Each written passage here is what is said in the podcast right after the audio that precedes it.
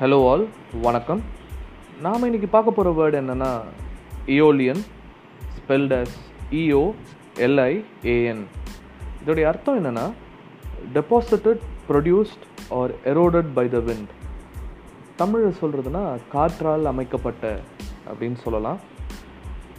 இதோடைய ஆரிஜின் எங்கேருந்து வந்திருக்குன்னு பார்த்தீங்கன்னா இயோலியஸ் அப்படின்னு ஒரு க்ரீக் காட் அந்த நேமோட ஸ்பெல்லிங் ஆக்சுவலாக பார்த்தீங்கன்னா ஏஇஓஎல்யூஎஸ் ஸோ இவர் வந்து பார்த்தீங்கன்னா காற்றுடைய கடவுள் க்ரீக் காட் அப்படின்னு சொல்கிறாங்க ஸோ அவருடைய பேர்லேருந்து தான் இந்த இயோலியன் அப்படின்ற வார்த்தை பிறந்திருக்கு.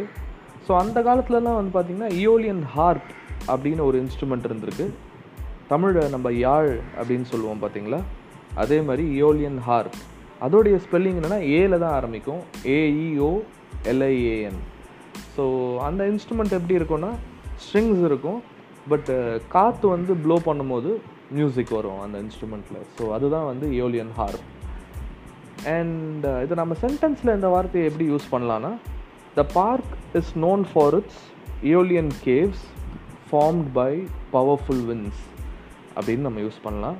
ஸோ கேவ்ஸ் அதாவது குகைகள்லாம் கூட காற்றுனால் அமைக்கப்பட்டதுன்னு தான் சொல்லிட்டு ஒரு தியரி கூட இருக்குது so thank you for listening guys உங்கள் எல்லாருக்கும் பிடிச்சிருக்கோன்னு நினைக்கிறேன்.